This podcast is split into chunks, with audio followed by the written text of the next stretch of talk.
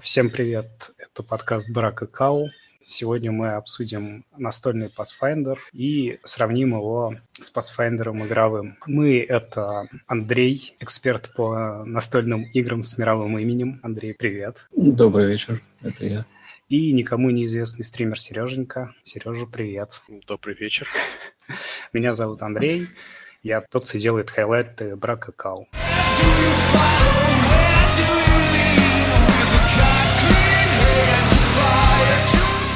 Первая тема у нас небольшая предыстория Pathfinder. А, зачем люди придумали себе новый ДНД, зачем они отделились от основной ветки и начали разрабатывать новый мир. Андрей? А, да. А, на самом деле вопрос, зачем они начали это делать, а, достаточно сложный, а, поскольку, ну, само собой, была масса политических причин, людям надоело работать на Wizards of Coast, да, компания, которая изначально занималась ДНД и до сих пор продолжает этим заниматься. Но главное, что в итоге это, это вывелось в несколько более приятную и простую систему, чем то, во что превратилось ТНД 3.5. Ну, вообще у меня был вопрос. Вопрос, наверное, будет звучать немного глупо, но можно ли назвать Pathfinder казуальной версией ДНД? Потому что, как показывает историческая практика, многие аналоги чего-то более успешного пытаются вобрать в себя все самое лучшее, сделать это проще и выпустить на рынок. Можно ли то же самое назвать про Pathfinder сказать вообще? Я думаю, в то время, как, как когда, собственно, он только появился, многие хардкорные фанаты ДНД так и, так и решили. Но э, я думаю, любой более-менее новый игрок, который будет приходить в Pathfinder сейчас, ну, допустим, 8 лет назад и 6 лет назад, а ему сейчас уже десятка, а он будет смотреть на это с круглыми от ужаса глазами, и особенно если он придет, например, с ДНД пятой редакции, которая гораздо проще, чем ДНД третьей из половиной редакции, ДНД второй, ну и, собственно, сам Pathfinder. Поэтому нет, а, его нельзя назвать казуальной версией, но то, что он проще, чем изначальная DND 3.5, это да, абсолютно верно. Собственно, облегчение 3.5 а, было одной из целей, а, одной из целей людей, которые создавали Pathfinder. А что такого жуткого пришло в, в версии 3.5, что ребята решили собраться и подумать, как все это упростить? А, ну, она постепенно обрастала новыми книгами, новыми правилами, дополнениями и прочим всем, как, в общем-то, и сам Pathfinder оброс сейчас. А, ну, например, один из пунктов, который был упрощен, это обилие, а, то, что называется боевые маневры. То есть а, попытка опрокинуть противника, попытка его захватить, попытка повредить его оружие, выбить его оружие из рук и прочее. В общем, э, все, что касается атаки на противника, который не наносит ему урона. А, все это считалось по своим отдельным формулам. Для всего этого были отдельные навыки, которые отдельно нужно было прокачивать, отдельно выбирать и прочее, и прочее, и прочее. А Pathfinder все это заменил, в общем-то, одним единственным а, комбат с параметром, которому можно добавлять некоторые ситуативные навыки, то есть кто-то лучше ставит подножки, кто-то лучше захватывает противника и так далее, и так далее, и так далее. А вот, но а, ну вот, вот, собственно, такое упрощение пришло. В три с половиной оно произошло а, с самого начала. Некоторые такие вещи в три с половиной накапливались кумулятивно. То есть каждая новая книга приносила уточнения к уточнениям, к уточнениям, к уточнениям. Ну и плюс э, нескончаемые раты, то есть то, что исправляло ошибки в балансе и ну, опечатки определенные. Вот. И, в принципе, любая система, которая живет долгое время, она обрастает чем-то таким вот страшным, как и, как я уже упомянул, сам Pathfinder или, или GURPS, которая имеет чуть ли не сотни книг. GURPS это тоже какое-то отделение от ДНД? А, нет, GURPS это совершенно отдельная система. Я думаю, все знакомы с такой замечательной игрой, как Манчкин а, от а, Стива Джексона. А, это карточная игра, которая Э, скажем так, пародирует э, настольные ролевые игры. А, менее известна в России э, его полноценная ролевая система GURPS, которая достаточно сложна в плане кучи параметров, кучи различных эм, фишек, возможности брать не только положительные черты, но и отрицательные, как одна из определяющих вещей этой системы. А в первом Fallout должны были использовать ее, но не сошлись в вопросах лицензирования – И в итоге в России ее знают только вот э, фрики, которые до сих пор играют настольные игры. Ну, все, что я могу сказать, это только что Манчкин это вообще пушечная настольная игра, и рекомендую вообще всем в нее поиграть когда-либо в жизни, потому что столь фана редко можно получить из таких э, карточных игр, как вот на мой субъективный взгляд. Поддерживаю.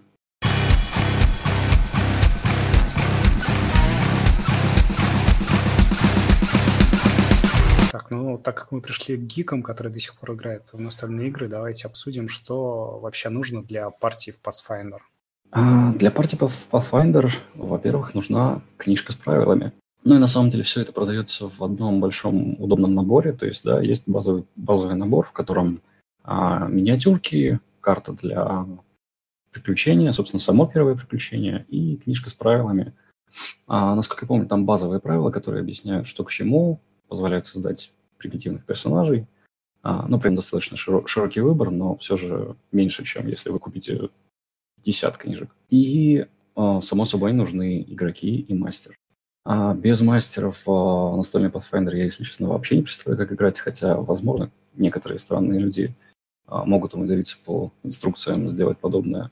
Поэтому, да, одна из а, самых важных вещей для этого мастер, который ну, как минимум, прочитал руководство для мастера. То есть, если я, например, совсем очень далекий персонаж от настольных игр, и так случилось, mm-hmm. что в какой-то момент вечером я со своей компанией собираюсь где-то там, я не знаю, у кого-нибудь на хате, и если у меня друзья немного повернуты на настольных темах ну, по типу Pathfinder, а я нет, я с ними этим вечером не смогу нормально гомонуть, потому что я ни черта не знаю правила. Правильно, да, я понимаю? Не совсем. Вообще это может быть близко, если, ну, к правде, если мастер не совсем хорош и не способен ввести нового игрока в партию. Но я несколько раз играл с абсолютными новичками, которые до этого вообще играли, не играли не то чтобы по Finder, они играли в настольные ролевые игры вообще. Вот, и э, вполне себе неплохо. Кому-то нравилось, кому-то нет. Кто-то вживался, кто-то даже переигрывал в плане, а, ну, конкретно отыгрыша, то есть в плане механик они проседали, а, то есть э, кидают кубик, там говорят, вот я делаю то-то, мастер поправляет, потому что неправильно механически, а, но при этом человек отыгрывал так, как не отыгрывают многие опытные игроки. То есть на него было интересно смотреть, как он строит рассказ о своем персонаже. Поэтому зависит э, как от тебя, так и от мастера. А бывает такое, что вот приходит новый игрок, например, и у него есть какие-то ожидания в отношении вот этой игры, ну, он себе какие-то ожидания уже построил, возможно, по тому же ДНД или по играм, которые выпускала индустрия в свое время по этим редакциям правил. И вот он приходит, садится, и начинает игра, и, э, ну, насколько я знаю, ролевой, ролевой аспект отыгрыша персонажа крайне важен в этих вообще во всех играх. Что, если он, например, начинает э, испытывать в некотором роде дискомфорт и непривычность от ситуации того, что ему лично с глаза на глаз приходится смотреть и наблюдать э, ну, за всеми этими ролевыми игрищами. Ну, понимаешь, дальше, что я имею в виду? А, более-менее, да. Э, в целом это зависит от компании, потому что многие люди, которые, ну, во-первых, от компании, во-вторых, от сценария, потому что некоторые сценарии направлены а, на механические вещи. Да, так называемые dungeon crawlы, когда мастер помещает игроков в подземелье с кучей монстров, и большая часть игры это даже не отыгрыш, а это а, тактика, да, то есть вот то, что мы многие, я думаю, любим в а, каком-нибудь там Temple of Elemental Evil, а, компьютерном, а, либо там да в том же Baldur's Gate, э, в конце концов, это побеждать врагов. А, и такие вот тактические сценарии, они а, не будут так ди- ди- такими дикими казаться вот э, тому человеку, которого ты упомянул.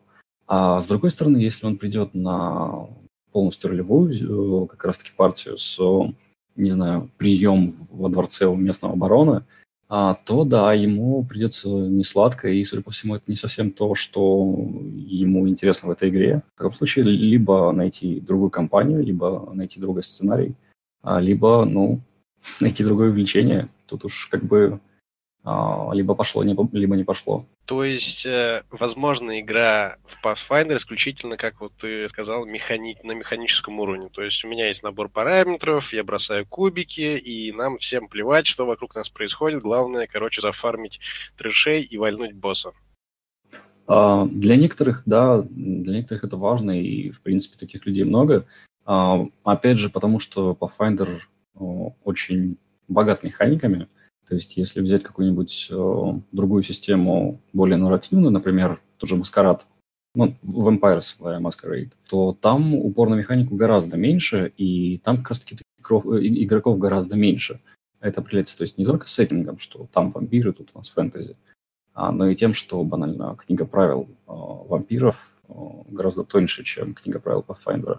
И последний у меня вопрос будет вот по этой тематике. А, а какой в конечном счете у игроков может быть прогресс? Ну, там пробежал ты один модуль, например. То есть э, Возможно ли как-то создать некую, так скажем, локальную свою собственную вселенную, я не знаю, там в рамках одной какой-то компании, где они могут как-то развивать персонажей в будущем, перетекать переходить из модуля в модуль, или, возможно, если там какой-то супер талантливый мастер, который мечтал себя воплотить в каком-нибудь авторстве, придумал невероятную там историю длиной в жизнь, и вот они всю эту жизнь проживают вместе, периодически там встречаясь вечерами у кого-либо. А, в общем-то, оно так и происходит обычно. То есть э, достаточно популярный способ игры в Pathfinder э, и, в принципе, в ролевые игры – это компании или то, что называется в, у Paizo, ну, Paizo – это производители Pathfinder, э, основные их авторы, Adventure Path, то есть путь, по которому развивается приключение. Это, да, это компании, в которых персонажи живут на протяжении 20 сессий, например. Ну, то есть э, стандартный Adventure Path Pathfinder — это 6 книжек. А одну книжку можно пройти, допустим, за 6-7 партий приблизительно. Вот в итоге это ну, на полгода-год можно растянуть такое удовольствие а, с одними и теми же персонажами. Гейммастер может э, при, привносить туда свои какие-то изменения. А, одна из партий, в которой я участвовал, вообще превратилась в полноценную песочницу. Мы ушли от сюжета, и мастер придумывал нам совершенно другие вещи. А с другой стороны, а, есть э, совершенно уникальная для ролевого мира а, система, связанная с Pathfinder. Это Pathfinder Society. А, там прогресс устроен несколько иначе. Персонажи проходят модули, то есть одна сессия – это один модуль, который не связан с другими модулями, которые они будут проходить дальше. Но а, при всем... Андрей, э, давай да? объясним, что такое модуль в настольной игре. А модуль или сценарий, а, модуль обычно это нечто побольше, сценарий нечто поменьше. Это то, а, что проходится за одну сессию. А, ну, например, банально одна глава в компьютерной ролевой игре может быть более-менее похожа на модуль. Ну, если привести какой-нибудь пример, это, это этаж подземелья, либо, например, как раз-таки вот такой вот прием, как я уже упоминал, у местного барона, у вас есть определенное задание, у вас есть какие-то способы выполнить это задание, а плюс там что-то в случае развития, в случае, а, не знаю, в случае битвы, либо, наоборот, в случае успешного, успешных переговоров, там будут еще варианты и прочее, и прочее. Но в целом вы уложитесь в 4 часа, например. То есть э, это то, что играется на протяжении одной сессии. И э, как раз то, что я говорил по поводу альтернативного варианта прогресса персонажей, вот, вот э, долгого, долгого, долгого, а, это вот та самая система Society, то есть общество следопытов. Там применяется следующая система. Вы проходите некий сценарий, после этого вы получаете одну единицу опыта. На каждые три единицы опыта персонаж получает уровень. И вот этот ваш персонаж, он развивается в глобальном пространстве, то есть он переходит из одного сценария в другой, а, растет, растет, растет. Учет всему этому ведется на, на, на сайте Пайза, там куча бумажек, бюрократия, все как бы а, считается. А, вот. Но таким образом получается, что вам не нужно за уши тянуть э, своего персонажа куда-то. А, да, допустим, вы сменили гейммастера, пришли к нему с свисточком, а он говорит, а почему у четвертого уровня? Как бы, кто вам его дал, где вы его взяли, я первый раз вас вижу вообще. А, соответственно, на, на сайте все это можно посмотреть и двигаться вперед. Но, если честно, мне ближе первый подход, где органичная компания, где все это развитие видно, все это развитие отыгрывается, и понятно, почему наш получился таким, а не каким-либо еще. Так, ну и помимо игроков в игре основную роль принимает гейммастер. Правильно я понимаю, что без гейммастера играть будет... Ну, ты уже сказал, что не невозможно, но практически невозможно кто-то так или иначе возьмет на себя эту роль. А, да, потому что иначе, я думаю, стоит заниматься не а, игрой в Pathfinder, а читать а, чудесные книги а, Choose Your, Your Own Adventure. А, к сожалению, не помню авторов, вот, но я думаю, можно будет вспомнить после записи, вот, поделиться этим делом, да. Но я, я, я полагаю, вы поняли, о чем я сейчас говорю. Нет. А книжки, на которых на страницах э, описывались некоторые ситуации, несколько выборов, и каждый такой выбор ввел вас на другую страницу. А. Вот, то есть э, получается нечто подобное, и в принципе партии Pathfinder можно было бы разыгрывать таким образом, но они для этого просто не очень хорошо приспособлены. Поэтому да, мастер это предмет первой необходимости. А что делает мастер в приключении? Вот ты уже говорил, что он может э, пойти в обход основной ветки и придумать что-то новое, интересное для партии. Но вот по умолчанию, что делает мастер, который... Ну, человек хочет стать гейммастером, хочет создать для своих друзей интересные приключения. Что ему нужно для этого сделать? Ему нужно, во-первых, пробовать. А пробовать э, самому с собой, потому что мастерить, в конце концов, можно и без людей, да, и а, примерять на себя этот опыт а, на своих друзьях, а, при, примерять, а, пробовать, а, слушать их отзывы и прочее, и а, при, при этом понимать несколько вещей. А, мастер сам творит историю, он использует нек, некий базис, который либо сам написал, либо взял из тех же самых книг, которые для этого предназначены, ну, с готовыми сценариями. Но при этом он должен не мешать творить историю игрокам. Если они переступают определенные границы, в том числе механические границы, а, либо же границы как раз-таки отыгрыша и а, начинают применять а, термины из реального мира в игре, то он должен как-то их ограничивать. А может и нет, зависит от того, как, как, что принято за этим столом. Но при всем при этом, да, нужно не забывать, что игроки пришли за развлечением, а мастер, на самом деле, тоже пришел за развлечением, как для игроков, так и для себя. И э, нужно не мешать игрокам рассказывать то, что они делают. А, а так, в целом, сам игровой процесс э, строится на совершенно банальнейшей системе. Игроки делают определенную заявку. Например, я смотрю направо, я смотрю налево, я ищу ловушки, а, я бью мечом. А мастер в голове проигрывает варианты того, как же это работает, нужно ли бросать кубик, либо же наоборот, э, все это безусловно как-то решается. И мастер выдает ответ на эту заявку. И, в общем-то, таким образом у нас э, блок за блоком выстраивается история. А у мастера есть в голове, ну вот, допустим, зашли в подземелье, у мастера уже есть предустановленные вариации этого подземелья, то есть он знает, где ловушки, где что еще, или он придумывает на ходу. А, нет, придумывать на ходу подземелье – это какой-то экстрим, и я сомневаюсь, что кто-либо так делает. Хотя, возможно, кто-то так и делает. А, обычно, да, обычно карта подземелья уже готова, либо, опять же, либо ее сделал сам мастер, либо он сделал ее из книги. А вариации какие-либо возникают, если, например, а, партия должна была прибыть из города, из города А в город Б, а, но по пути они решили свернуть в лес, э, встать там лагерем на неделю или месяц, или вообще уйти в леса, жить свободной жизнью и радоваться. А тогда ему нужно уже будет придумывать что-то свое, э, что-то, что он не придумал до этого. Боевые части, части с подземельями, все вот это вот э, обычно требуют э, некоторых подсчетов, некоторой подготовки, поэтому нет. Поэтому такого не бывает чаще правда ли, что высокоуровневая игра во всех этих настолках приводит к тому, что чувак, который по своей неосторожности назвал себя мастером, делает только то, что сидит с калькулятором и высчитывает все то, что происходило с персонажами? А, в целом это зависит от э, того, опять же, как люди подходят к этому делу. А, высокоуровневая игра может проходить, э, в общем-то, особо и без боев, и тогда калькулятор доставать, в принципе, не придется. А с другой стороны, я знаю людей, которые специально просили мастера подобрать им противника, одного чудесного противника в духе а, желтого бога, да, или желтого короля, прошу прощения, из а, произведений а, Чалмерса, Чамберса. Не суть важно, в общем, желтый король, который каркоза и, и вот это вот все. А в Pathfinder он есть в качестве высокоуровневого монстра. А, вот, а, которые просили подобрать такого вот врага божественного уровня, чтобы они могли развлекаться собственно, с ним и биться и подбирать к нему ключи. То, то есть это зависит, опять же, от партии, это зависит от э, самого мастера, не каждому такое может быть интересно.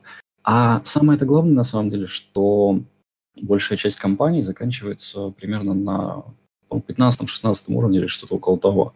И, э, если честно, я не особо знаком вообще с такими вот высокоуровневыми партиями в принципе.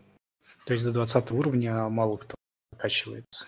Ну, обычно людям наскучивает мир, а, либо им наскучивает э, текущий персонаж. Ну, как бы оно и понятно. То есть целый год провести с э, персонажем, развивать его, да, неделя за неделей с небольшими перерывами, это приятно, это интересно, но рано или поздно это наскучивает. Никто, в конце концов, из нас той же компьютерной версии а, какой-нибудь RPG, ну, почти никто так не делает. Да. Некоторые, конечно, играют по 400 часов в Skyrim, но, я полагаю, это не совсем то.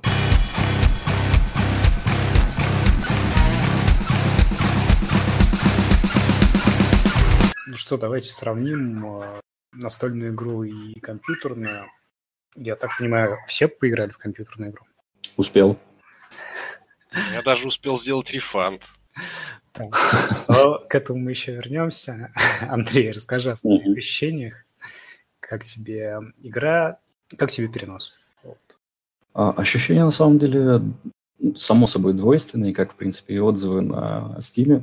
Я в восторге от того, а, что я раз за разом встречаю упоминания знакомых мне мест. То есть я же ассоциирую себя со своим персонажем в настольной игре. И э, именно я побывал в конце концов, э, в том же Усталаве, который упоминается в энциклопедии местной. А именно я побывал и в речных зем- зем- землях, которые находятся тоже неподалеку, а, знаком с о, легендами об Ародене, ну и так далее, и так далее, и так далее. То есть я знаком с лором этого мира не только как игрок, но и как, собственно, персонаж, которым я играл. И у меня это возникает, э, у меня возникает бурный восторг от того, что вот я это вижу здесь, на экране компьютера, и другие люди смогут с этим ознакомиться. Но перенести книгу, да, перенести лор э, в игру, наверное, одна из самых простых задач, с которой при этом тоже не все справляются. А в плане механики раз за разом, начиная от Baldur's Gate и дальше, и дальше, и дальше, а, у меня возникает один единственный вопрос. Почему а, никто не реализует ДНД, ну и, в принципе, Roll20 системы, в том числе Pathfinder, теперь пошаговыми? Потому что когда ты играешь в подобные игры за столом, действие всегда происходит ход за ходом, ход за ходом. А, но при этом почему-то, начиная с Baldur's Gate, а скорее всего еще чуть, чуть раньше, но у меня это началось с Baldur's Gate, а подобные игры используют реал-тайм с тактической паузой. Да, система уже привычная, система уже старая и прочее, и прочее, и прочее, но, на мой взгляд, пошаговые бои были бы интереснее, и при этом приятнее, и не превращались бы в, в, то, в, в, то, в то, что а, некоторые называют сучьей свалкой. Единственная игра, которая приходит мне на ум, которая действительно перенесла это вот так, как она есть на бумаге, это Temple of Elemental Evil. А, то есть там есть пошаговые бои с двумя действиями, с пятифутовыми шагами, а, что, кстати, является очень важной частью, важным аспектом всего этого дела, но не используется, по-моему, ни в одной игре, кроме, кроме собственно, Temple of Elemental Evil. А в чем важность этой механики? А пятифутового шага за один ход ты можешь совершить в среднем два действия. Ты можешь сходить и сделать что-то, допустим, выстрелить, в зелье, нечто подобное. А, и сделать пятифутовый шаг. А если ты отходишь от противника, он имеет полное право, чаще всего, опять же, очень сильно упрощаю и комкую все это дело, но так или иначе, обычно э, противник может э, втащить тебе тем, что у него в руках мечом, дубиной, а, чем-нибудь подобным. Пятифутовый шаг позволяет избежать вот этой вот атаки по возможности, так называемой, и поэтому, собственно, является такой важной вещью. То есть, например, маг, стоящий вплотную к э, варвару противника, вот, может отойти от него на 5 футов, после этого скастовать на него чудесное заклинание, уничтожить его, превратить его в пыль. А если бы он стоял к нему вплотную, то в пыль превратился бы он. А, вот, а в целом, по тому, что я сейчас вижу в игре, перенос вполне себе состоялся. А, как а, и бумажный Pathfinder, этот Pathfinder, в общем-то, ну, Kingmaker. А, то есть здесь, здесь вступает уже в дело вторая часть названия. Он является песочницей во многом. Все-таки с сюжетом, конечно, но так или иначе песочницей. И это вполне себе соответствует тому, что разыгрывается на бумаге. А славянские имена в игре, насколько это вообще нормально для мира Pathfinder? А вся та местность, в которой происходит действие, она там один из правящих домов этой местности это дом Лебеда. А, поэтому да, это, это, это нормально для этого мира. Тот же самый Усталав, который я не так давно упоминал, а, он, допустим, похож на средневековую Румынию, Трансильванию и прочее, с вампирами, чудовищами Франкенштейна и прочим. То есть определенные реалии нашего мира, они так или иначе нашли отражение в мире Pathfinder.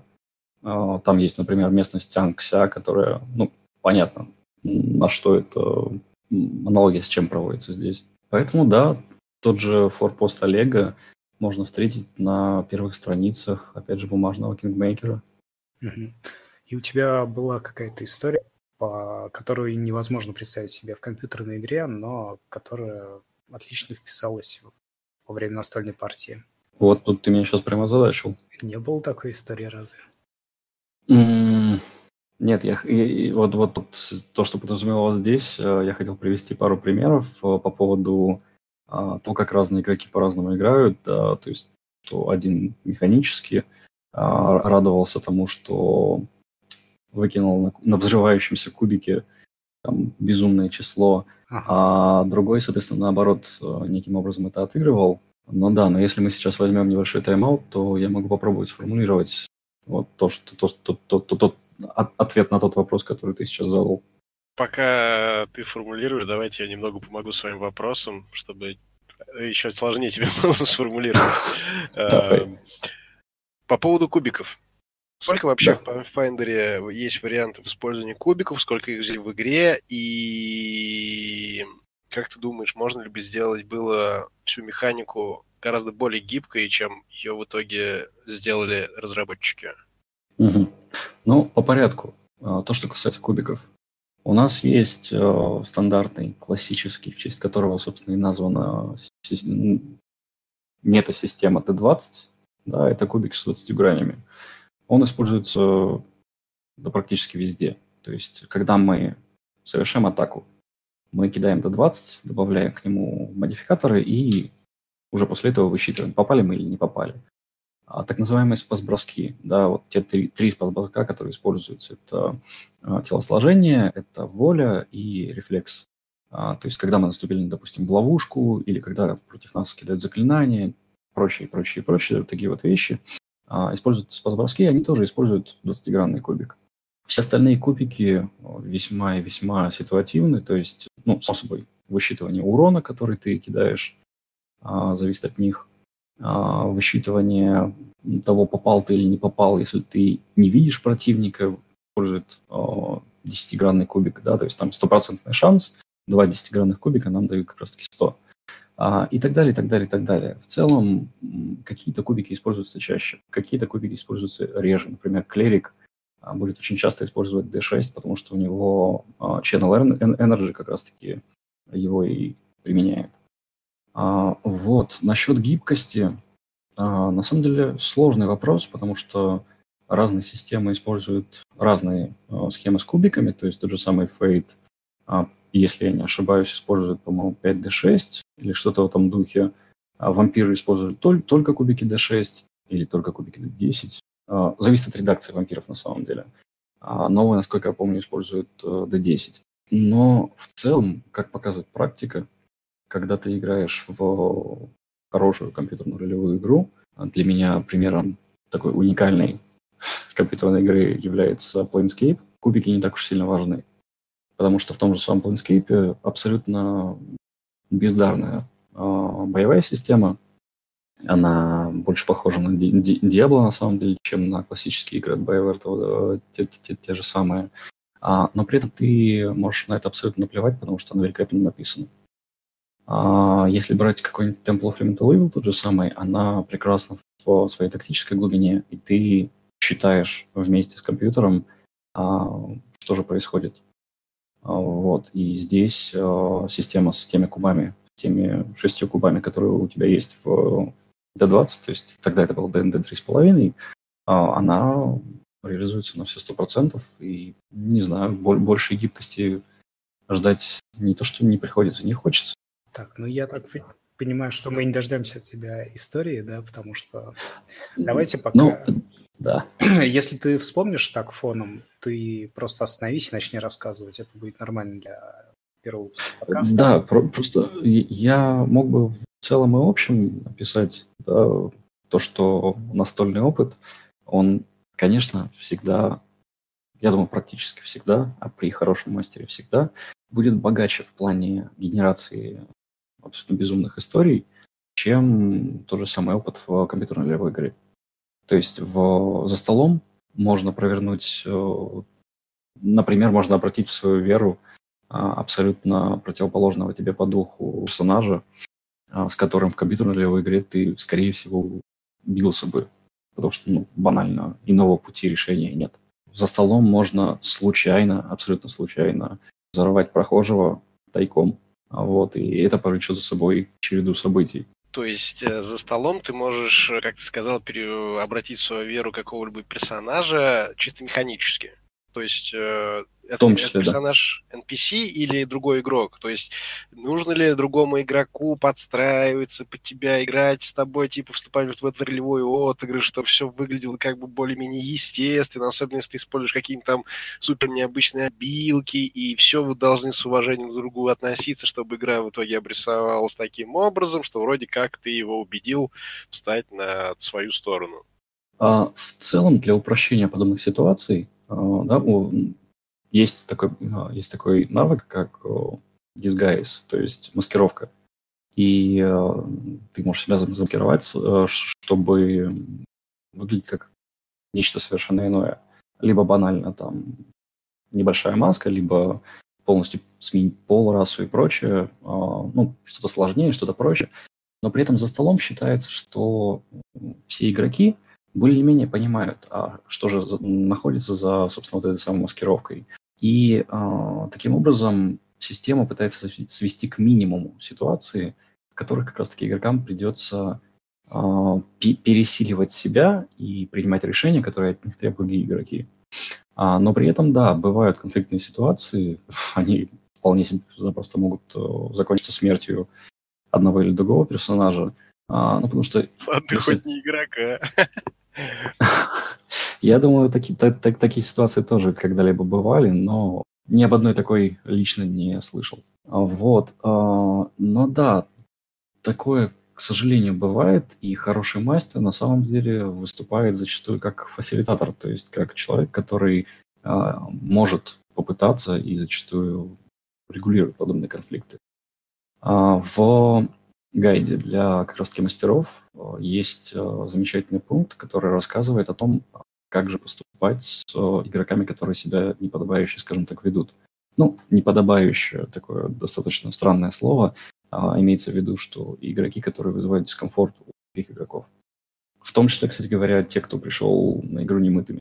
А если взять такую ситуацию, допустим, у меня есть три друга, я, Андрюшенька и там какой-нибудь Вася. Андрюшенька, например, mm-hmm. делает какого-нибудь турботанка, который будет танчить всех персонажей. Васенька делает какого-нибудь там саппорта, я не знаю, на вроде хиллера, там, клирик, я, ну, я в классах не очень там шарю в пафайндерских. Ну, в общем, ну, такой стандартный пак, короче, стандартный РПГ-партия. И, допустим, я беру персонажа и полностью качиваю его харизму. Может ли это принести дисбаланс э, в прохождение как бы партии, ну, там, модуля, ты сказал, э, или и как вообще мастер вообще может как бы на это реагировать или нет? Может ли он как-то занижать, например, какие-то характеристики? Такая ситуация вообще, в принципе, возможна, и как она в конечном счете к чему приводит? Какой как игровой опыт это может Подожди, создать? я и... немножко перефразирую. То есть никто просто не может наносить большой урон в партии. Ты это имел в виду? Да, да. Не только. Я имел в виду, что если у меня, например, персонаж, который супер харизматичный, и ведь почти во всех играх же можно использовать харизму для неожиданным для себя образом. Mm-hmm. А если мы говорим про игру за столом, то получается, что супер харизматичный персонаж механически может договориться с кем угодно. Там даже, можно сказать, с, с волком каким-нибудь. нет? Ну, во-первых, с волком он договориться вряд ли сможет, потому что там а, механически это ограничено. А, во-первых, волк по отношению к тебе сразу будет хостайл, то, что, ну, то есть он сразу готов тебя атаковать. А когда он готов тебя атаковать, ты не можешь с ним разговаривать, потому что разговор занимает э, порядка минуты, насколько я помню, а один раунд – это 6 секунд. А, ну и так далее, и так далее. То, что у него интеллект меньше тройки, а, с такими договориться нельзя в принципе, а, и прочее, и прочее, и прочее. То есть механика здесь накладывает ограничения. А то, что касается основного вопроса про жизнеспособность такой партии, да, а в случае компании, которая ведется дома, у которой нет каких-то таких специальных ограничений, как на Pathfinder Society, например, а мастер, я думаю, не скажу обязан, но, опять же, все, все собираются для удовольствия. Вот, мастер, скорее всего, будет подстраивать э, то, что называется энкаунтерами, то есть встречи с врагами под партию. А более того, у каждого энкаунтера есть э, так называемый челлендж рейтинг. Это приблизительный, скажем так, э, параметр, который показывает, э, какой уровень угрозы у вот этих вот противников. То есть, например, подкинуть пару троллей на первом уровне, это так, так не работает. В книжке так не написано, в гайдах для мастера так не написано, и опытный мастер так не делает. А, соответственно, для партии, у которой есть два боеспособных персонажа и один не боеспособный, но при этом такой вот харизматичный, скорее всего, челлендж рейтинг будет понижен. Вот. Но это просто один из вариантов того, как это можно решить. А, плюс, на самом-то деле, харизматичный персонаж, который может со всеми доболтаться, да, а он и с механической точки зрения зачастую может быть очень полезен. Потому что, например, харизма – это важный параметр как раз-таки для бардов. Да, а барды — это замечательные саппорты, которые при этом еще могут из, и, из арбалета стрелять, в конце концов. А, и петь, танцевать, приносить всем удовольствие и поднимать урон у своих союзников. Как-то так. То есть э, в, хорошей, э, в, хороших руках э, вы, скорее всего, не получите заданий, которые превосходят ваши способности.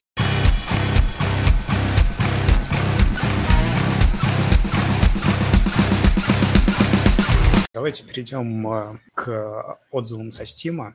И, Серег, начни свою историю, как ты пришел к рефаунду. У меня главная претензия к игре была, наверное, потому что, ну, по ее техническому оснащению, по огромному количеству багов, которые также освещены в Стиме, и конкретно баг, с которым столкнулся я. Да и в целом, признаться честно, мне игра показалась сделана слишком шероховато и небрежно, по крайней мере, на том этапе, в котором в нее играл я. И, соответственно, столкнувшись с багом, который не позволял мне выбрать при API персонажа нужную мне обилку, нужный мне спел, я пытался и так, и сяк, и эдак, и в итоге у меня ничего не вышло, и в итоге это подняло температуру градусов у меня, соответственно, в одном месте, и я сделал рефанд, при том, что я сделал рефанд трехчасовой. То есть я отыграл три часа. Mm-hmm. То есть я уже считаю себя в Steam VIP-персоной. Потому что мне сделали рефанд после трех часов игры вместо положенных двух. Это даже без скандалов. И в итоге Моя, моя, моя история знакомства с этой замечательной игрой была закончена. И, честно говоря, я не жалею. Во-первых, я не жалею, потому что мне не понравилась динамика боя, который ты уже упомянул, с активной паузой. И, тем не менее, в этих активных паузах есть 6-секундные перерывы, которые выглядят настолько нелепо, что у меня просто нет вообще комментариев на этот счет, потому что ты 6 секунд просто ждешь, когда что-то произойдет, и вообще непонятно, зачем нужно было делать активную паузу в этом случае. 6 секунд — это не так уж и мало, особенно когда ты уже включаешься в этот бой.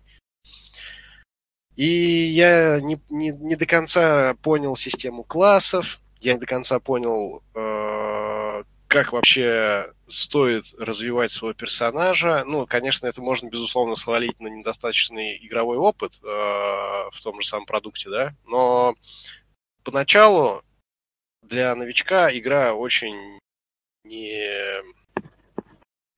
неприветливая, скажем так. И не то чтобы это было основным фактором, основной фактор были, конечно, баги, но в целом у меня осталось очень смазанные впечатления о этом проекте, и, в общем-то, то, что я вернул деньги, я даже, на самом деле, конечно, честно признаться, рад. Кстати, да, про развитие персонажей, Андрей, тебе вопрос. Mm-hmm. Мы привыкли к дереву развития, ну, по крайней мере, я точно привык в ролевых играх, когда я получаю уровень и могу там выбрать какую-то обилку, которую я хочу вкачать. По Finder, mm-hmm. насколько я понял, ты, у тебя нет дерева развития, у тебя есть линия развития в зависимости от твоего класса и какого-то подкласса, который ты выбрал. То есть на каждом уровне тебе либо дается обилка, уже ну, как бы предначертанной игрой, либо нет. Ты не можешь ничего выбирать. Я правильно понял систему? Нет, не совсем. Как, опять же, и в ДНД, то же самое, да, 3,5. Но, насколько я помню, 3,5 только Temple of Elemental Evil и Neverwinter Nights старые. Получается, система классов совмещена с системой а, фитов. То есть э, каждый а, нечетный, насколько я помню, уровень в этой версии, ты получаешь черту, то есть фит. А, их огромное количество, но так как э, это используют э, только базовые книги, их здесь несколько меньше, но вот то, что мы там видели, да, при получении нового уровня, когда можешь выбрать web, weapon focus, фокус на оружие. К сожалению, играл, не к сожалению, елки-палки, я играл в английскую версию, вы, полагаю, в русскую, поэтому, не, возможно, некоторые вещи будут не совпадать. Но, допустим, вот тот, тот же самый skill focus, weapon focus, который можно взять, um, toughness, который дает uh, плюс к выживаемости, uh, и прочее, и прочее. То есть они все не зависят от классов, по большому счету, с несколькими исключениями, uh, и дают тебе ту самую вариативность, которая необходима.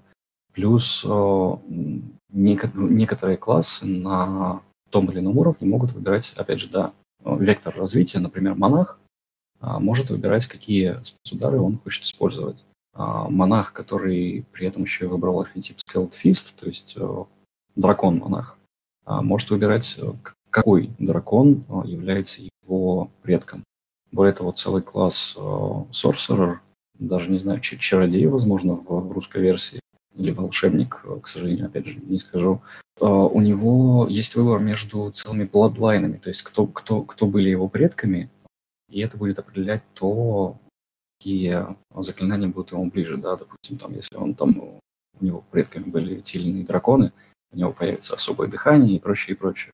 А система может запутать, но, опять же, если сравнить то, что предлагает Pathfinder, и те рекомендации, которые он дает, и те тултипы, которые он предлагает, и прочее, и прочее, и прочее, и сравнить это с Baldur's Gate, да, или Neverwinter Nights, то здесь гораздо более понятно, что делать.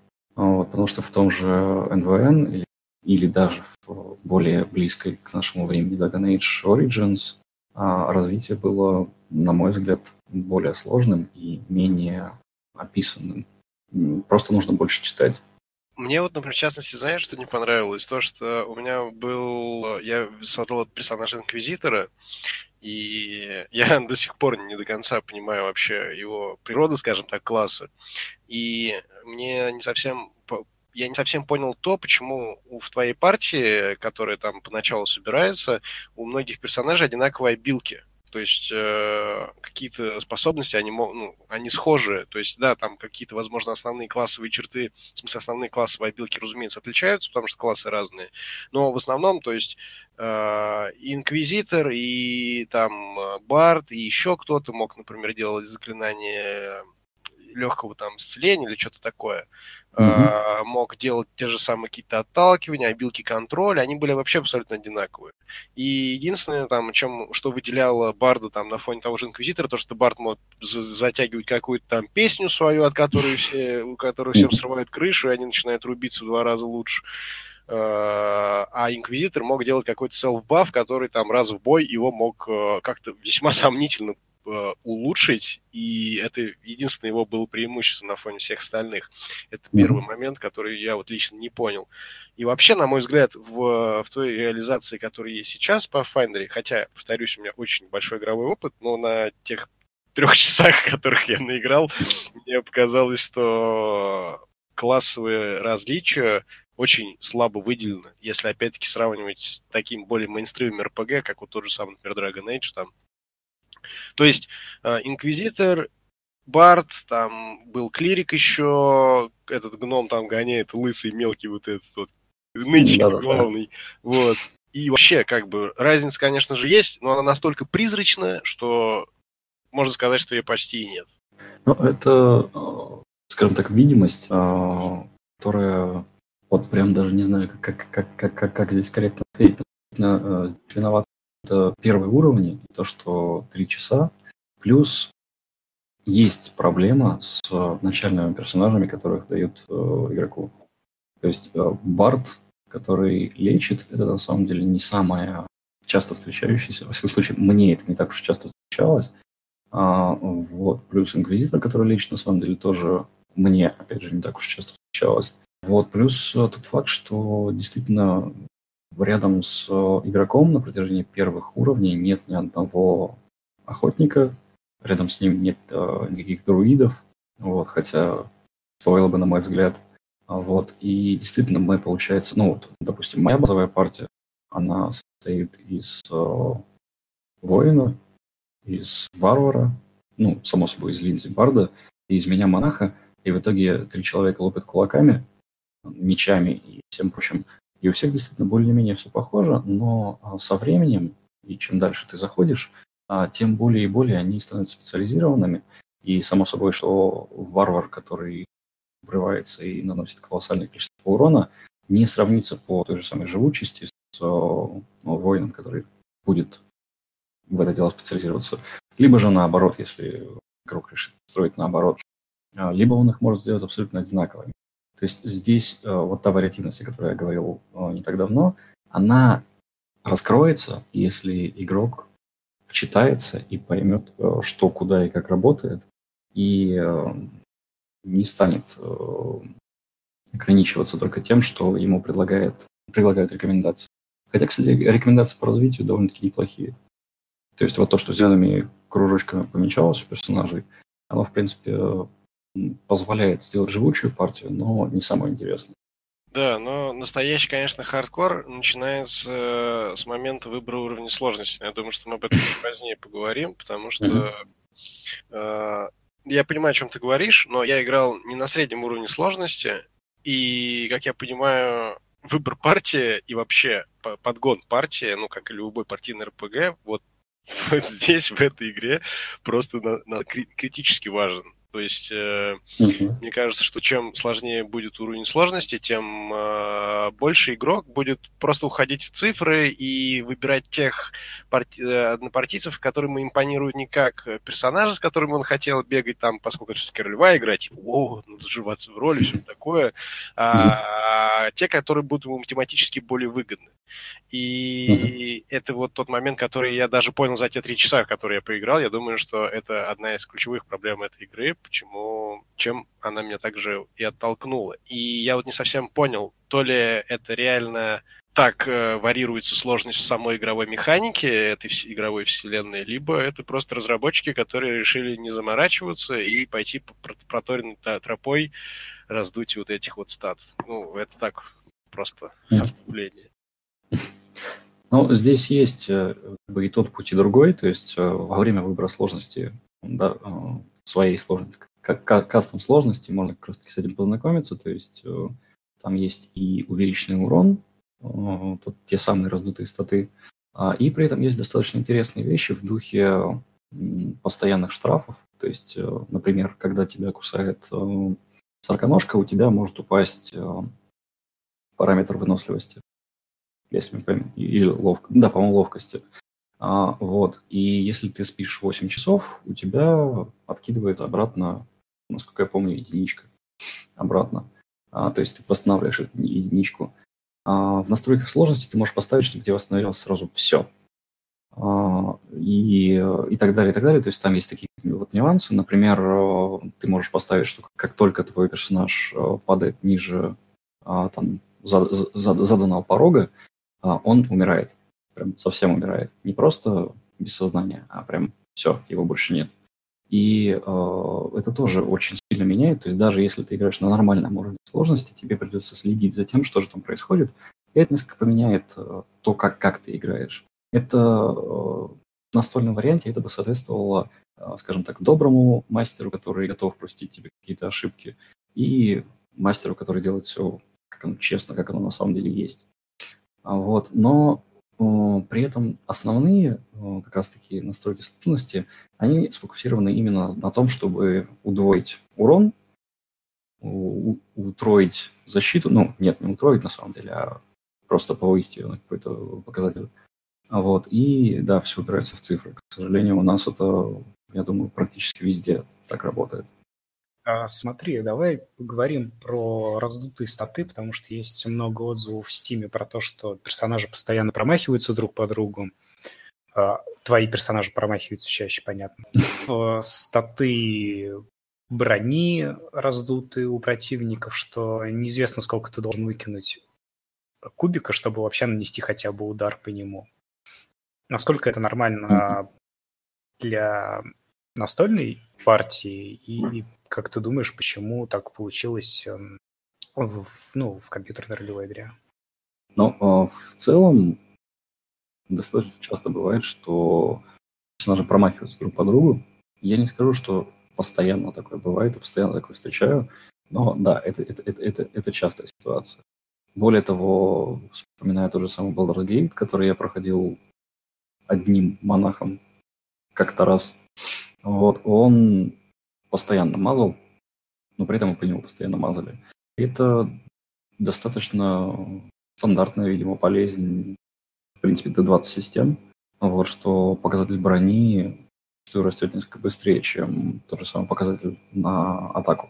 Что же касается задранных показателей брони, что невозможно убить противника, а он при этом совершенно спокойно расправляется с твоей партией, а, да, это, это, э, это наблюдается, причем это наблюдается в том числе на как раз-таки нормальном уровне сложности, то есть не только на повышенном. А частично это наблюдалось, на мой взгляд, за счет того, что до сих пор остаются баги и проблемы с расчетом. Да, что некоторые бонусы не засчитываются, некоторые бонусы но при этом снимаются раньше, чем они должны быть применены. То есть э, несколько человек мне жаловались, э, и я потом это тоже встретил, что True Strike — это заклинание, которое позволяет попасть в любом случае, ну, кроме того, когда ты выкинешь единицу, а, оно не работает.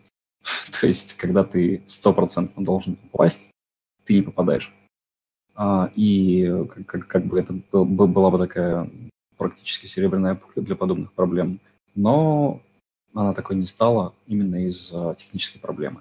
Но это решили, насколько я помню, чуть ли не в первом или во втором патче, поэтому теперь такого нет. И э, на самом деле, раз за разом заходя в игру, я наблюдаю, что а, те бои, которые, ну, бои такого же уровня, да, что я проходил не так давно, они стали попроще. Они стали по сбалансированию и, ну, имеется в виду, на том же уровне персонажей, да, я в, рандом, в рандомном энкаунтере встречаю тех, тех же самых кошек и испытываю гораздо меньше проблем. Смотрю на кубики, и вроде как все похоже, математика сходится. Вот. А, само собой, что как и в настольной версии, так и в компьютерной версии есть а, такие энкаунтеры, которые ты а, с большим трудом можешь выиграть, и где требуется как раз-таки на колоссальная тактика, и компьютерная версия в этом плане проигрывает, потому что ну, опять же, она не пошаговая, здесь за этим сложнее следить. И ну, у меня, если честно, вызывает меньше желания э, следить, да и у, у многих э, вызывает меньше желания э, следить за подобным боем и все делать по уму, скажем так. А, поэтому да, проблема есть, но я, допустим, готов сквозь нее прорываться и пытаться это преодолеть. Кстати, по поводу боя. А, в игре есть такой, такой момент, как позиционирование партии, да, то есть можно каждого своего кексика поставить ну, в нужный для тебя формат, ну, в твоей гениальной формации в нужное место. Mm-hmm. Вот. И я не очень понял, как это вообще отражено в самой игре, как это можно использовать, и можно ли вообще это использовать себе на пользу, потому что я совсем не понял, как работает агро в этой игре, потому что то враг бьет танка, то он начинает бить кого-то еще. То есть вообще непонятно, мне, я не смог как бы понять логику, по которой противник убирает цель, но суть не в этом. Суть в том, что в любой какой-то момент э, у меня противник нападал на тех, кто стоит в, там, в обратных рядах типа лучника, ну, тот же Барт с арбалетом, там, кого-то пытался все время подстрелить, но не всегда у него это получалось, я бы даже сказал, почти никогда, не знаю, наверное, не везло на кубике. Вот. И в итоге непонятно вообще, для чего эта формация нужна в игре, либо, опять-таки, потому что мои пресловутые три часа не позволили мне найти ответ на этот вопрос самостоятельно, либо это фишка, которая компьютерной версии не играет вообще, а в настольной игра имеет гораздо большее значение.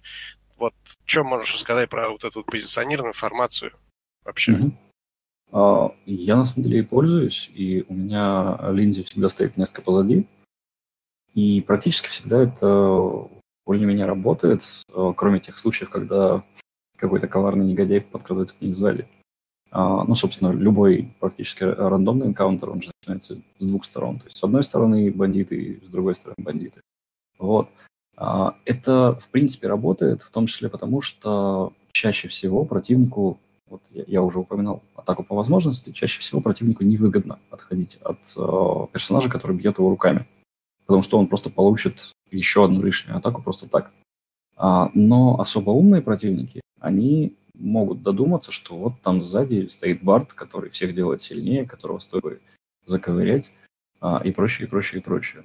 К сожалению, так как я не разрабатывал эту игру, мне сложно сказать, почему некоторые противники атакуют Барда. Потому что они случайно додумались, потому что они, не знаю, тупые и решили схлопотать атаку по возможности, но при этом сломать Барда. А, может, не знаю, может, это еще одна техническая проблема, может, это хитрый искусственный интеллект и прочее, и прочее, и прочее. А, как бы ситуация такая, что да, такое случается, но при грамотном позиционировании, даже при том, что противник будет рваться к твоим задним рядам, к твоим волшебникам, к твоим а, бардам, к твоим, кто у нас там еще может стоять в задних рядах, к твоим охотникам, а при этом а, он будет получать от тех, кто связал его боем вот, от тех, кто с ним сейчас находится прямо рядом непосредственно.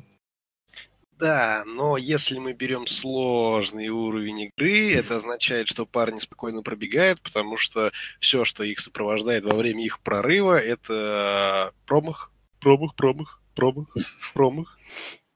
Ну, а, кроме того, что можно, можно еще и ронять, вот, можно еще и зачаровывать, оставлять на месте и прочее, и прочее. Само собой, что задранные характеристики на сложном уровне, они чаще всего не позволяют сделать и этого, но тут уж э, проблема заданных статов скорее, а не того, что вот такие негодяи идут к задним рядам.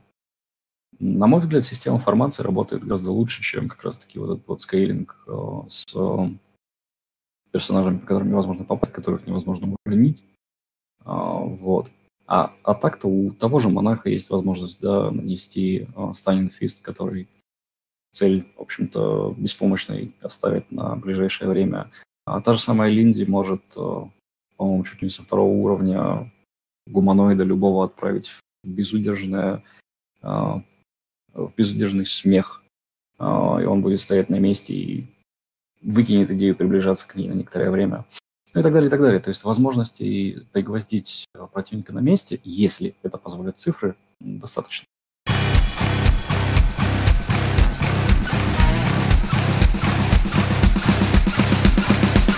Про механику Kingmaker. Смотри, есть а, отрицательный отзыв на Steam. Странно, что взяли персов первого уровня и отправили править королевством. В настолке это была бы партия для high-level ов. И Заодно расскажи, как в а, настольном варианте работает механика Kingmaker а, как между партией делятся обязанности управления королевством и делятся ли они вообще? Угу. Ну, а, в целом, по поводу странности, да, насчет персонажа первого уровня, а, в самой игре персонажа первого уровня это вообще не пойми кто. То есть, как бы, это, это различные приключенцы. В случае с сообществом следопытов персонажи первого уровня были бы при этом еще и прошедшие трехгодичное обучение, не пойми кто. То есть э, уже несколько более понятно, что, что же они здесь делают и зачем они вообще здесь. А, но, несмотря на то, кто же это вообще такие, следует понимать, что отправили, отправили их управлять не совсем королевством, а небольшим баронством. И э, барон, ну, это не то чтобы сильно высокий уровень э, в, ну, среди феодальной знати. Э, это во-первых. А, во-вторых, для того, чтобы начать этим делом пользоваться, им нужно избавиться от э, достаточно опасного преступника, который уже будет не первого уровня, насколько я помню, он на четвертом уровне более-менее нормально сдается партии приключенцев. А, то есть они себе доказали, они получили себе маленький кусочек земли, и оттуда уже начинают распространять свою власть. И как раз-таки, когда они более-менее приблизятся к средним уровням, они будут обладать достаточной властью, чтобы считаться какой-то значимой силой. А, это то, что касается компьютерного аспекта. В бумажном я знаком с первыми двумя книгами по Kingmaker. Фактически вот э, момент, ну, первая книга это момент от э, начала до победы над э, Старглордом. И вторая книга это как раз-таки между первой и второй книгой они приблизительно год управляют королевством, после чего во второй книге там начинается уже некий другой бардак, о котором не буду говорить, но они тоже подрастут в уровне, и вот основы этого управления, они будут уже а, там 5 плюс, то есть а, далеко они не пойми кто. То есть они, они доказались. Это, скажем так, несколько смягчает вот, вот, вот, вот то, что написано в этом отзыве, да, то, то, то, то что взяли кого-то с улицы, дали им баронство, дали им большой замок, вот пусть. А, это, во-первых. То, что касается бумажного варианта, того, как там осуществляется управление. А в целом, по бумажке, опять же, да, по, по книге, а, в королевстве есть несколько позиций, а, за которые отвечают в том числе NPC и сами игроки. Каждый из них может выбрать себе определенную стезю, да, там быть казначеем, отвечать за оборону, либо за что-то еще – и э, на самом деле большую часть там будут играть э, навыки, которыми он пользуется, это во-первых. А во-вторых, его э, решение направления, в котором он хочет развивать королевство. А, дальше там есть ряд механических вещей, которые прописаны в книге, а, либо указание, что так и так, полагайтесь на собственное, собственные пожелания – а, и вперед. То есть можно сделать совершенно песочницу, можно превратить э, королевство в город борделей, и партия совершенно спокойно будет э, с этим справляться. А, вот, но той проработанной большой системы, которая есть в компьютерном варианте, ее нет. Ну и, в принципе, она была бы сильно нужна в песочнице, а, где ты можешь делать что угодно. Как-то так. Ну, а что ты можешь делать что угодно? Ну, то есть в таком случае игрок берет на себя роль гейммастера? А, нет, не совсем. И, и, игроки предлагают, во-первых, есть определенный вектор развития, да, а королевство будет сталкиваться с проблемами. И одна из основных э, задач как раз игроков это то, чтобы они эти, эти проблемы решали. Uh-huh. А, да, это, это близость к личным э, землям, а, в конце концов, обуславливает то, что э, могут происходить набеги, да. Кто помнит Pillars of Eternity, допустим, тот помнит, не так давно игра вышла. А в тех же Pillars of Eternity, да, такая дно, крепость э, игроков, она постоянно подвергалась набегам, там постоянно были проблемы с э, налогообложением и прочим, и игрок в основном был в этом плане реактивным, то есть он решал определенные проблемы. Здесь же есть этот аспект, и, во-вторых, персонажи решают э, уже проактивно, что же они хотят э, заполучить дальше. Э, при этом там нет проработанной механики, я не знаю, как раз-таки того же самого налогообложения, социальных каких-то вещей и прочего, и прочего, и прочего. То есть управление своим королевством по большей части работает на персонажей. То есть что ты сделал в замке, то ты получишь в партии. Вот. И это, во-первых, ну, работает на двух уровнях. механически ты получаешь определенные бонусы, а на уровне э, флафа, ну то есть э, того, что не касается механики, но при этом касается персонажей, а это добавляет тебе того, что вот э, я сделал такое-то здесь, поэтому логично, что партия получит там бонус на защиту, допустим, вот в этой вот локации. Ну, то есть это с точки зрения отыгрыша помогает ощутить себя действительно э, значимость своих действий. А, вот, как-то так. Ну и плюс э, третий, третий, третий аспект, да, это то, что все это действительно может превратиться в полнейшую песочницу, если все сойдутся на этом, решат, что нам вообще не интересно, что же здесь нам предлагают. У нас есть замок, елки-палки, это же охренительно. Мы в этом замке можем начать, э, не знаю, производить мех. А там можно, вот, короче, вот. начать производить пиво и тупо забухать. Можно начать производить пиво и тупо забухать. Вообще без проблем. На самом деле для этого даже не нужен. Достаточно любой сценарий, найти в нем таверну и либо договориться с барменом, либо договориться с трупом бармена. Ну и мастер, который готов. То есть easy way, чтобы открыть свой бар. Да, да. То, что касается да, моего опыта в играх, один из э, чудесных готических сценариев в ДНД э, мы завалили, потому что, собственно, занялись открытием таверны. Ну, про- просто потому что мы случайно убили важного сюжетного персонажа, и мастер дал нам выбор. Э, либо, собственно, я долго думаю, что же делать, э, либо вы занимаетесь чем-то в той песочнице, которую я вам сейчас, значит, начерчу здесь. Он начертил песочницу, и мы в страшном темном готическом мире, где по улицам ходит Баба Яга и пожирает детей. Ну, как в ДНД, так и в Pathfinder. В, в ДНД в Рейвенлофте есть э, Хэг, то есть некий аналог Бабы Яги. Вот, соответственно, она ходит, собирает э, детей у семей. Вот. А мы там открыли чудесное заведение вот, с прекраснейшим пивом. Чего, чего, к сожалению, не получится сделать ни в одной из э, ролевых игр, которые выходят на компьютере. Ну да, как раз что освободившимся родителям делать, только в таверну ходить. Вы как раз и открыли нормальный да, стартап. Да.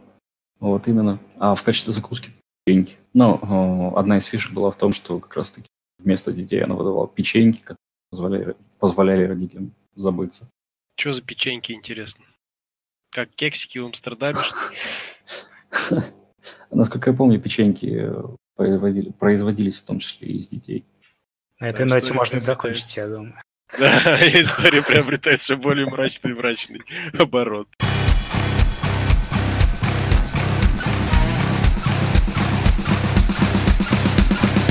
В итоге, стоит играть в компьютерный Pathfinder или лучше э, найти друзей, э, потерять жизнь и играть только в настольную?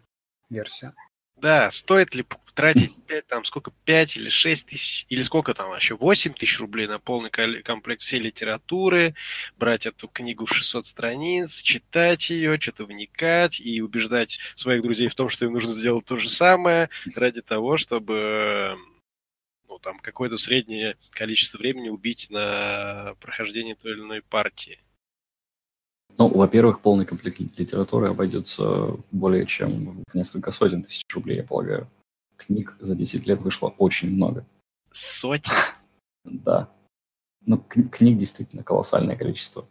А, а, я так полагаю, что, во-первых, наверняка не все из них русифицированы, а во-вторых, э, вот эти книги, это они вообще что, что в них написано?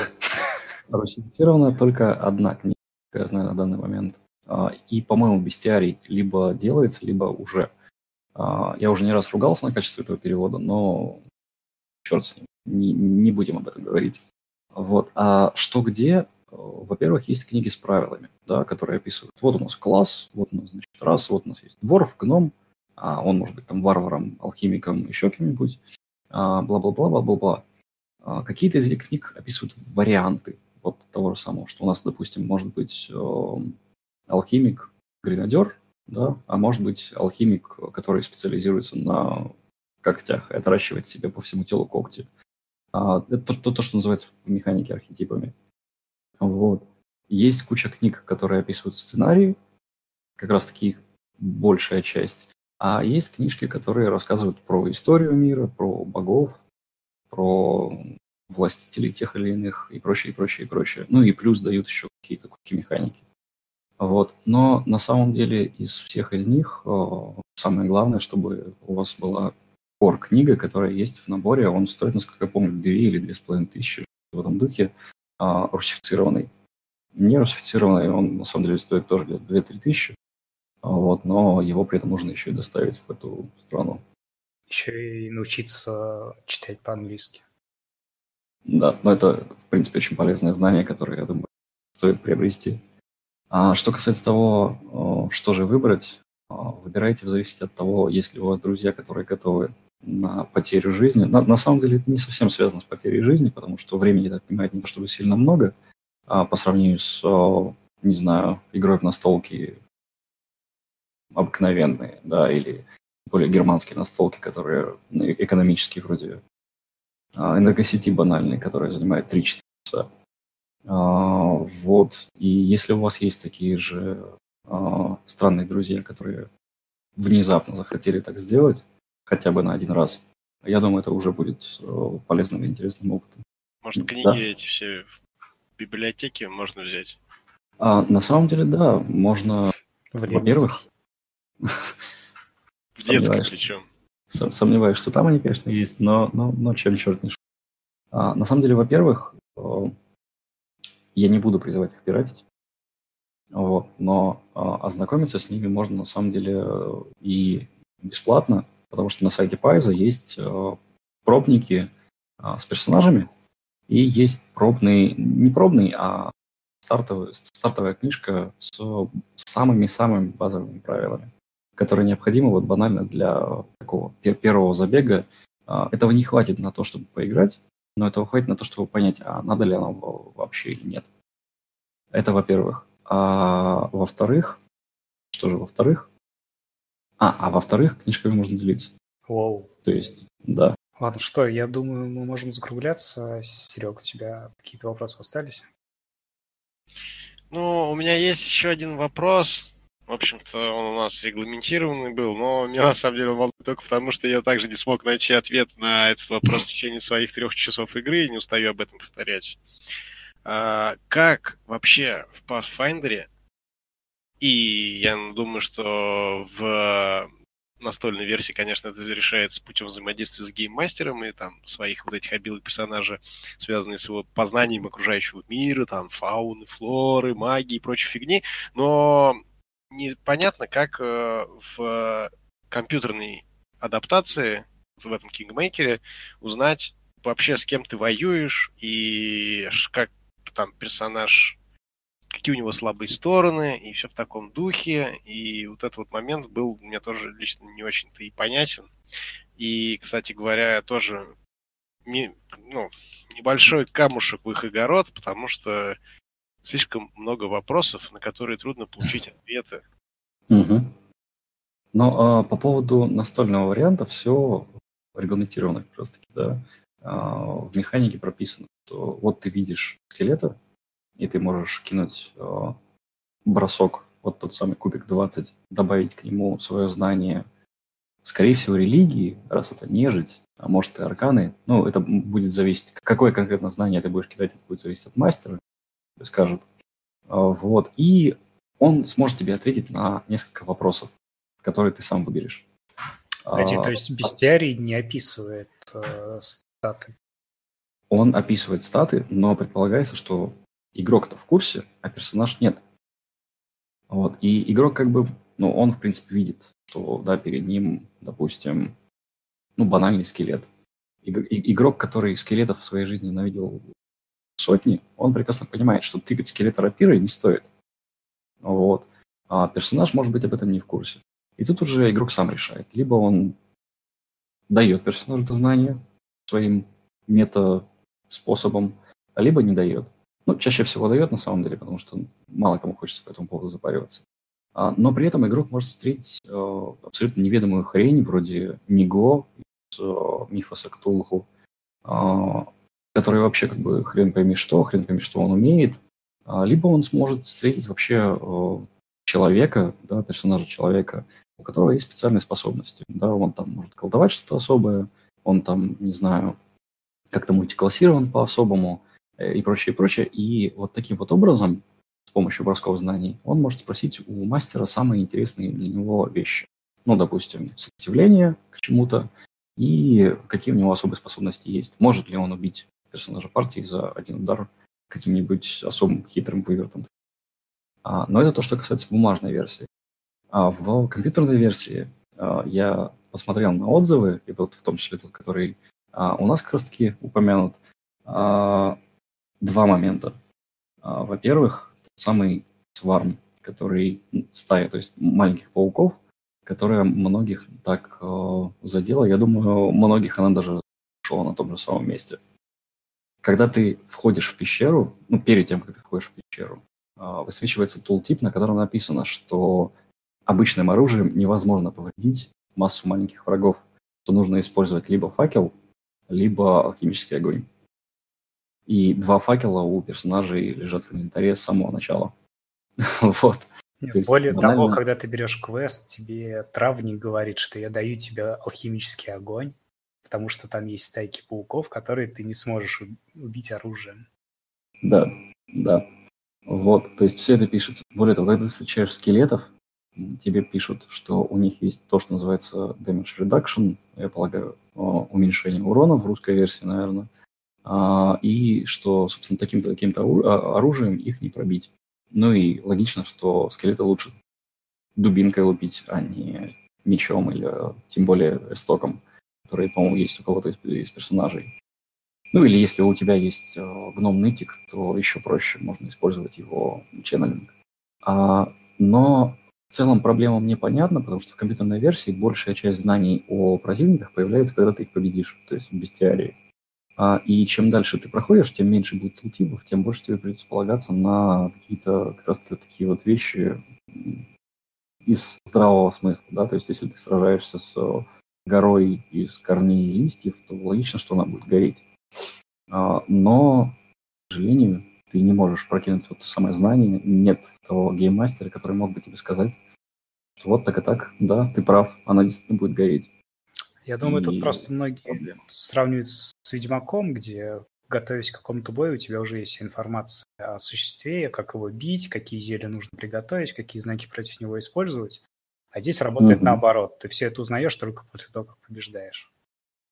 Да, это, это, это немного странно, потому что я полагаю, это можно было бы решить даже банальным, что а, если у тебя у персонажа есть такой-то уровень знаний природы, например, да, ты заходишь в бестиарий, угу. встречаешь монстра, ты сразу заходишь в бестиарий, и у тебя, допустим, два пункта из трех в этом бестиарии открыты, потому что у тебя есть плюс 15 на знания, например. Ну, плюс 15 многовато, конечно, плюс плюс 10, допустим, на знания. Но это вопрос к разработчикам, я полагаю, возможно, они рано или поздно изменят. Да я даже не понял, как там хипы-то понять, какие у них там, у кого сколько и чё к чему. Ну, э, это, э, э, это зависит от уровня сложности, ты играешь. На более высоких они, насколько я помню, вообще не показываются. Ну и в целом в классических играх на Infinity Engine, ну тот же Baldur's Gate, опять же, да, Icewind Dale и прочее, а в них показывалось, что противник ранен, сильно ранен, слегка ранен и прочее. Вот, и, ну, я, и я со своей стороны скажу, могу сказать, что я к этому привык мне это не кажется странным. Нет, ну просто вот. странно, что тебе показывают циферки, которые вылетают из противника, но они тебе ни о чем не говорят. Там mm-hmm. еще просто было описание одной обилки. Я почему именно и пытался найти объяснение, где описаны хипы, сколько их у противника, и вообще как хоть какую-то информацию про противника получить, особенно с учетом того, что у тебя есть вот эти вот э, обилки в листе персонажа, которые там влияют на твое знание мира. Но я подумал, блин, я, у меня там знание мира где-то, я не знаю, ну, среднее, сколько может там на первом уровне быть, и странно, что чувак э, приблизительно не прикидывает вообще, что против него стоит бандит, он вроде похож похож на человека. С людьми он, наверное, встречался в своей жизни. И такой, mm-hmm. ну, блин, не, не понимаю. Парень выглядит крепко, но действительно крепок. Не уверен. И ты ничего не знаешь. Начинаешь с ним драться, он получает какой-то урон, ты начинаешь читать обилку контроля, который там, я не помню, то ли их отпугивает или что-то такое. И в ней черным по белому написано, что сработает только на персонажа, у которого 4 там хипа или что-то меньше, ну, что-то такое, короче. И А, я такой, Я где, понял. какие хипы, чего? И, то есть, ты остаешься один на один с этим совсем. И, ну, зато у тебя есть э, куча знаний о мире, которые ты не можешь никак использовать. Ну, хотя бы так чисто свое самолюбие ролевое потешить. Я понял, что ты имеешь в виду. Это, да, ты, ты действительно очень сильно промахнулся. Возможно, нужно больше вчитываться, возможно, на самом деле просто неправильно написано. А здесь имеется в виду хит дайс, так называемый. На самом деле это что-то вроде показателя уровня. То есть, э, если бы этот бандит был пятого уровня, это заклинание на него бы не подействовало. А если он четвертого уровня и ниже, то оно на него может подействовать. То есть это не зависит от того, сколько урона ты ему нанес. А, а Да. я-то думал, что сначала нужно пару раз типа втащить ему, чтобы он такой подумал, что нахрен ему это нужно, и он такой типа, а заклинанием этим ты его еще больше в этом убеждаешь, соответственно. То есть у меня была такая логика, Да. более житейская, что ли, не знаю. Это, это известная проблема с вордингом, то есть на форумах Пайза очень много тем насчет того, как работает та, та вещь или иная вещь, и люди спорят по поводу запятых, которые поставлены в тех или иных местах.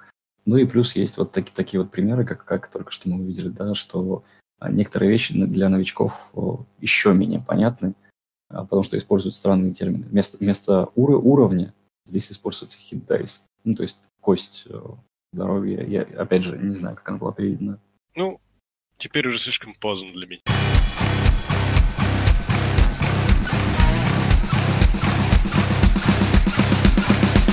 RPG года это Assassin's Creed Origins. В следующий раз мы обсудим, сравним а, футбол менеджер и управление настоящей футбольной командой. Всем спасибо за подкаст.